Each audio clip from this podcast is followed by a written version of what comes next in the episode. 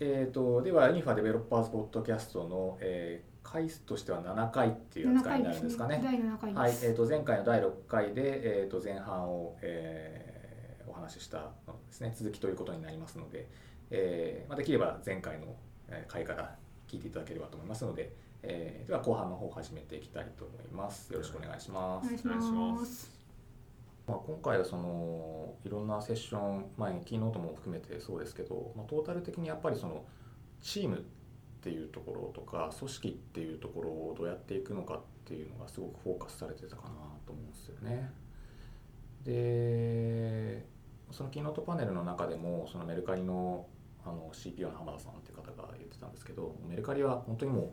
うでかいじゃないですか組織が。うんうんそうするとその CPO の方も自分でこうプロダクトを見ていくというよりはもう1000人規模なので組織をこう見ていくと組織づくりを見ているっていう話をされていて結局はそのどういう組織を作ったらいいプロダクトができるのかっていう視点らしいんですよね。まあ、そこはこういいなと思っていて、まあ、確かに、まあ、逆を言えば組織さえ良ければいいプロダクトが作れるっていうことかなと思うので、まあ、結局はどういうチームが作れるかが全てみたいなところなのかなと思うんですよね。そこってやっぱすごい難しいよなと思って、うん、人数の規模もそうだし、うん、どういう人を集めるかもそうだし。そこをまた束ねてやっていくとかってこう絶対難しいと思うんですよね。多分何を作るかによっても作らなきゃいけないチームの形って違うんだろうとは思うんですよね。そこをやっぱり見極めなきゃいけない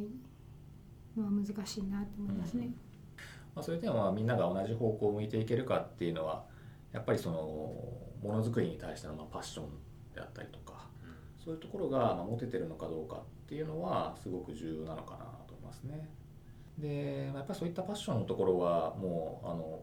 このカンファレンスではもう最初からずっとこう言われてて。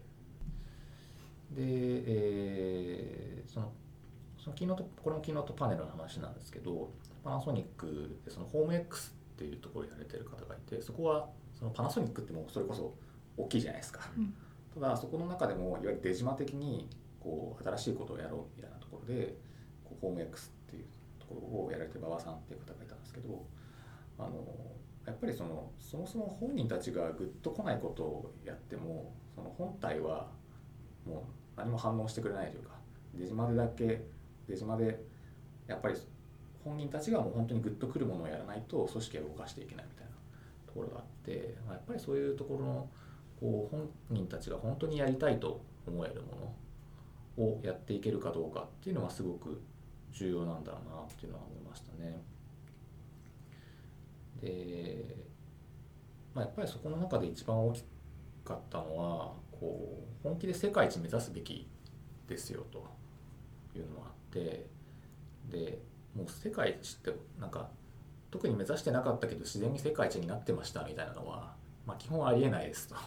まあまあそりゃそうだよなと思って。本当に世界一になろうと思ってやっているからこそ、まあ、そういうところに近づけるっていうのがあって。でまあ、やっぱりこうなんか1年ぐらい本気で考えるといける気がしてくるっていうふうに言ってて まあなるほどねと思って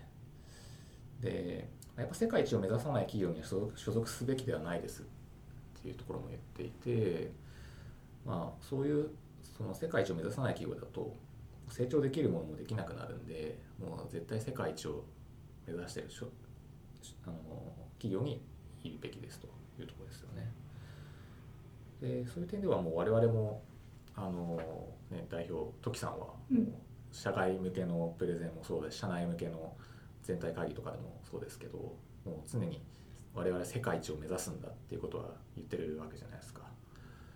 でまあ普段ね我々ももちろんこう特になんか異論があるわけではなくあの、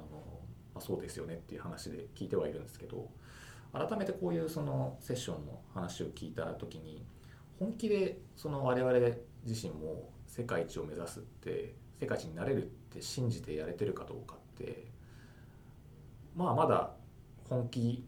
本当の本気にはなで信じてはいれなかったかなみたいなのは私自身はあってそこはやっぱりこう改めて本気で世界一目指すって私自身も言っていこうっていうのは今思っててで、まあ、会社として世界一目指すってことは、まあ、サービスとして事業として世界一を目指すってことなんですけど、まあ、我々開発側はじゃあ何をするかっていうとそのためのプロダクトを作るつまりは世界一のプロダクトを作るってことになると思うんですよね。でまあもちろんそれって簡単なことでは絶対なくて世界一ってね大変じゃないですか。でもなんかビビるところでもありますけどそこを本気で目指すって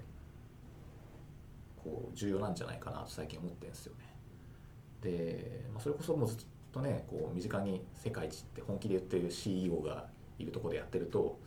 まあなんとなくもう我々もやれるんじゃないかなみたいな 気もしてくるというかやっぱり身近で本気でずっとこう世界一を目指すんだって言ってやってる人のところで仕事をできるって、まあ、なかなか貴重な機会なんだろうなとも改めて思って。でせっかくそういうとこでやってるんだしもう私自身も本気であの世界一ってこう言っていこうと思っていて。なのでこう、ね、みんな開発のメンバーにも今まであんまり私自身からこう世界一のプロダクトみたいな話ってあんましてなかった気はするんですけどそこはもうガンガン言っていこうかなと思って、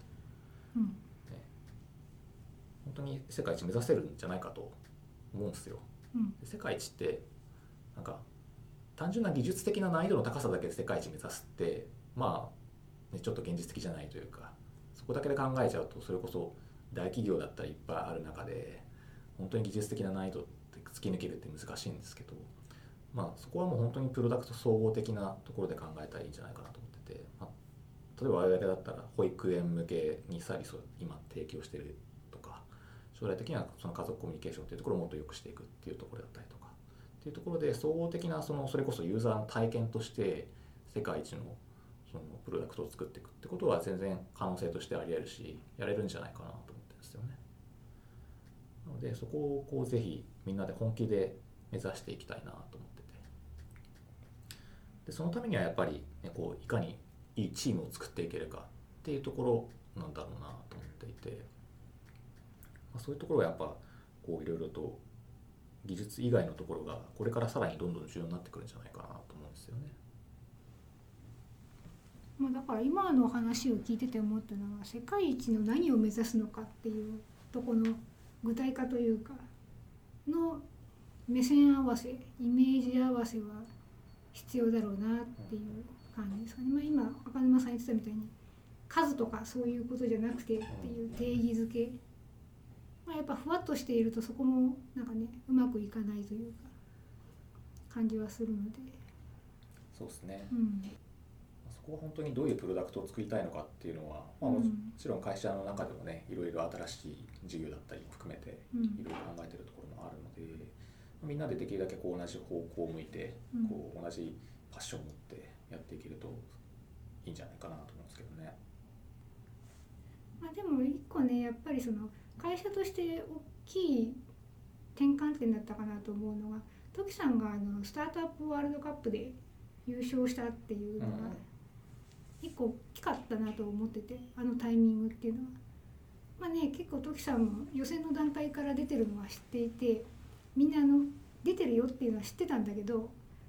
ね、まさか取れると思ってみんな送り出してないじゃないですか。なんだけど、まあ、あそこでトキさんがじゃああのワールドカップ優勝してしましたって、まあ、言って帰ってきたところで、まあ、結構やっぱり、まあ、トキさん自身も言うことの内容とかが変わってきている部分もあると思うしその会社としても、ね、社員側もその自分たちが持っているアイデアに対して自信を持てたというか、まあ、ちょっと世界っていうところが改めて見えてきたというか視野に入る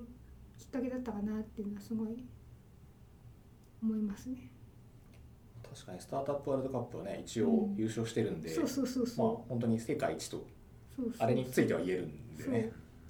本当に世界一を取れる可能性は十分あるっていううのもん。分かったし、これは本当に良かったですね。社内外うん。両方ね、すごくいい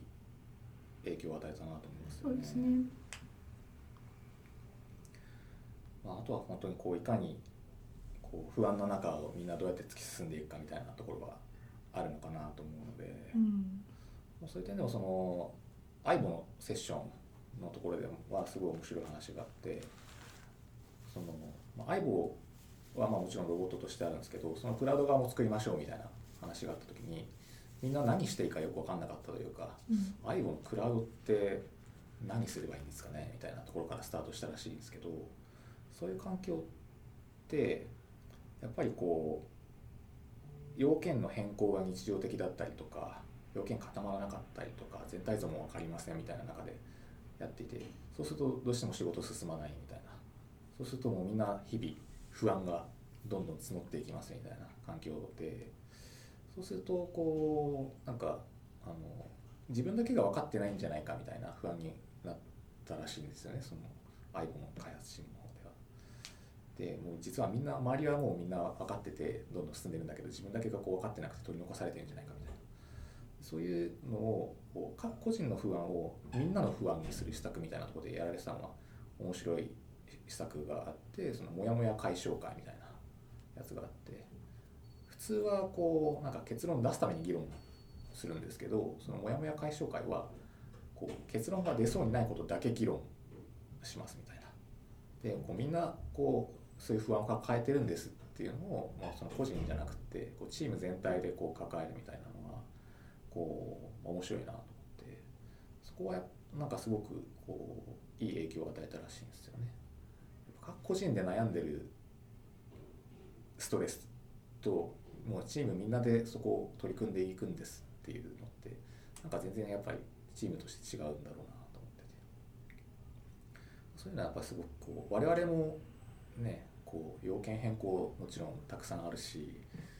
なんかどうすればいいんでしょうかみたいな時って結構あるじゃないですかそういうところをこういかにみんなでこうチームとしてやっていけるのかっていうのはこういう施策もやっていったら面白いかなと思いましたしねいかにこう不安な時期を乗り越えていけるかっていうのはまあそれこそ世界一のプロダクトを作っていこうと思ったらすごく必要なんじゃないかなと思うんですよね。だからそうそういうあれですよね。不安を口に出しやすい環境とか組織っていうのも、まあ、大事だよなっていう、うん、そうですね。うん。なんか後ろ向きなことだから言っちゃダメだっていう感じの押さえつけじゃなくて、なんかモヤモヤしたところがあったらやっぱり共有してもらった方がいいよっていううんうんうん。とこの雰囲気作りは必要だなと。やっぱりこう何を言っても許されるうん。環境というかね、もちろん、まあね、あのみんなにあの尊重するというか配慮はした上で、あの不安に思っていることであったりとかこうちゃんと言っていける口に出せるえ最近よく言われてますけどねその心理的安全性みたいなところ言われてますけど、そういうチームってやっぱすごくそういうのはチームにとってすごく重要だよなと思いますよね。そこを抱え込むか口に出せるかって全然ストレスとして違ってくると思う口に出せるとそれを拾ってみんながこう反応してくれたりとか改善の方向に向かったりとかっていうところがあると思うのでそういうところは本当こういいチームには必要な条件だなと思いますね。結構その辺はユニファの Slack では結構展開されてるかなと僕は思ってるんですけど、うんうんうんまあこの時間だからまあ今6時半だから結構みんな腹減りみたいな。結構あって。そうすると誰かお菓子くれるみたいな。ま あそれは不安とはちょっと違うんですけど。まあなんかそういうつながりはあるなってすごい思います。そうですね。そういう点では今のところはこうなんか不安を口に出せないみたいなのは、まあ、そんなにはないかなと思いますけどね、まあ、今後それこそ開発側もメンバーもさらに増えていったりとかしてきて組織が大きくなってきた時に、まあ、今の規模と同じようなその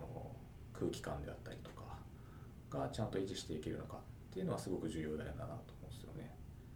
それこそ今まではもうほぼ私がみんなワンオンワンやってたのがまどうしても全員分は一人ではやれなくなってくるとあのマネージャーメンバーにお願いしていったりとかっていうところも出てくるので、まあ、それでも同じ空気感が維持していけるのかそういったところはまあ今後我々のそのチャレンジかなと思いますね。あとそうですね赤沼さんが書いてくれたやつでああなるほどなって思ったのがあのマイクロサービスに移行するうん。時の話で別に全部マイクロサービスにしなくていいんだよっていう話が書いてあったのがあまあそうか確かに言われてみればねっていう。うんうんうん。どうしてもなんかエンジニアって全部揃えてきれいにしたがるじゃないですか。で一箇所マイクロサービスにしたら全部やんなきゃいけないんじゃないかっていう気持ちにとらわれがちなんだけど、あそういうわけでもないんだねっていうのはちょっと意外というか、そうですなるねほどなって思ったところですね。まあその辺の話もあのすごくいいなと思ったのはうんあのクックパッドさんでやっているのがそのあやうまくやれてそうな部分ということを言ってたんですけど現場のニーズからマイクロサービス化を決めたわけではなくてそこはもう経営判断として進めてるんですっていうところがあって、まあ、そこはやっぱすごくあのいいんだろうなと思いましたね。どうしても現場ニーズだとなかなかそもそもうまく進められなかったりとかっていうところがあると思うんですけどもそもそも会社としてやるんですとうん本当にビジネスとして必要だからやるんですっていうところの視点があるんだろうなと思っててどうしてもエンジニア発信だと、まあ、いいいい悪いは置いておいてどうしてもこうコードが汚くてこれ以上触っていくのが難しいですとかっていう視点が大きかったりもするんですけど本当にこう事業として必要だからやるっていう経営判断でやると推進もできるしあの会社としての判断ができてるっていうのはすごくいいなと思いますね。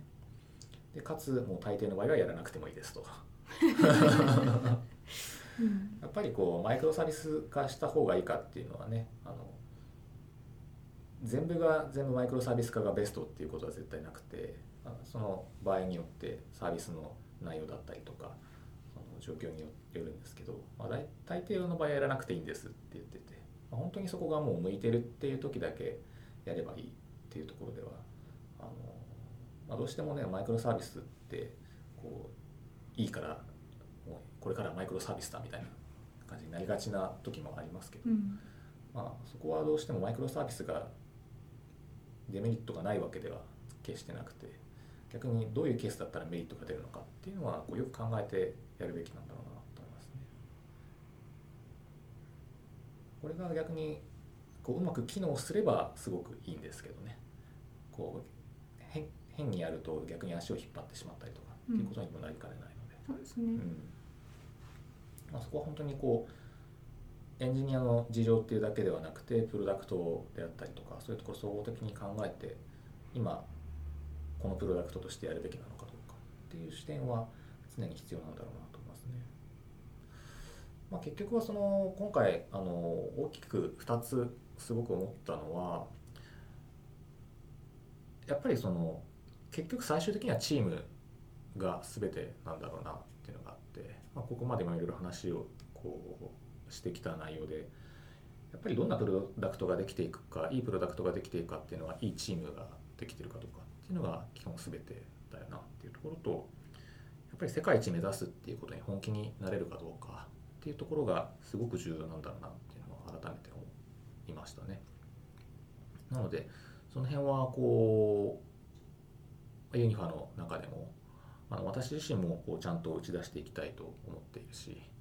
そういうチームをちゃんと作っていくっていうところをこう施策としてもどんどんやっていけるといいなと思いましたね。やっぱその業界としてもその、まあ、技術的なところのその最初のハードルはもうだいぶ超えてきた部分があるんだと思うのでやっぱりじゃあポックまではいけるけどそこから先行けないみたいなところとかも結構あるんだでポックまではもうだいぶやれる下地が整ってきたけど結局じゃあプロダクトとして事業としてこう立ち上がっていかないのはそういったこうパッション世界一目指せるのかっていうところだったりとかどういうチームが持ててるかっていうところがすごく大きく影響するんじゃないかなと思うので、まあ我々も今後いろんな新しいサービス出していったりもするしそういうところでもこういったこの2つの視点をこうどんどん強めていきたいなと思いましたね。もともと我々その開発部の方針としてはあの保育をハックするっていうことはあの内部的にはあのみんなに言っていてでそういう視点と合わせてこういったところをあの持っていきたいなと思っているので。でそれをさらに今後はあの、まあ、対外的な発信のところでもあのどんどん言っていきたいなと思っているので、はい、もうみんなでこういった空気を作っていけるといいかなと思いますね。はい。じゃあ、はい。そんな感じですか？今日のところは。はい。なんかどうでしたか？そうですね、まあ、あのイベントの話から始まって、まあ、ちょうどねあのまさに組織的にも、まあ、今年、まあ、去年今年ってすごくあの人も増えてきていて、まあ、組織づくりどうしましょうかみたいな話が、まあ、最近の話題として出ることが多かったと思うんですけど、まあ、そういう中でこういうイベントの中からあの、まあ、ヒントというか、まあ、今後の方向性に関わるような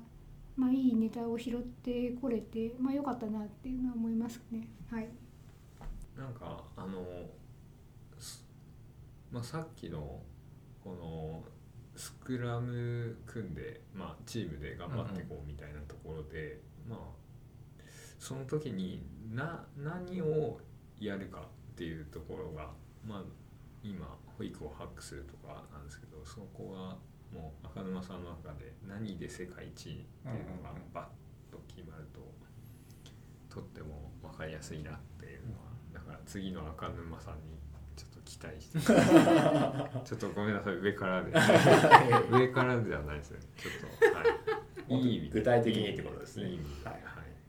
かりました。じゃあその辺はちょっと引き続きはい、はい。あの示せるように頑張っていきたいと思いまおす、願いします。はい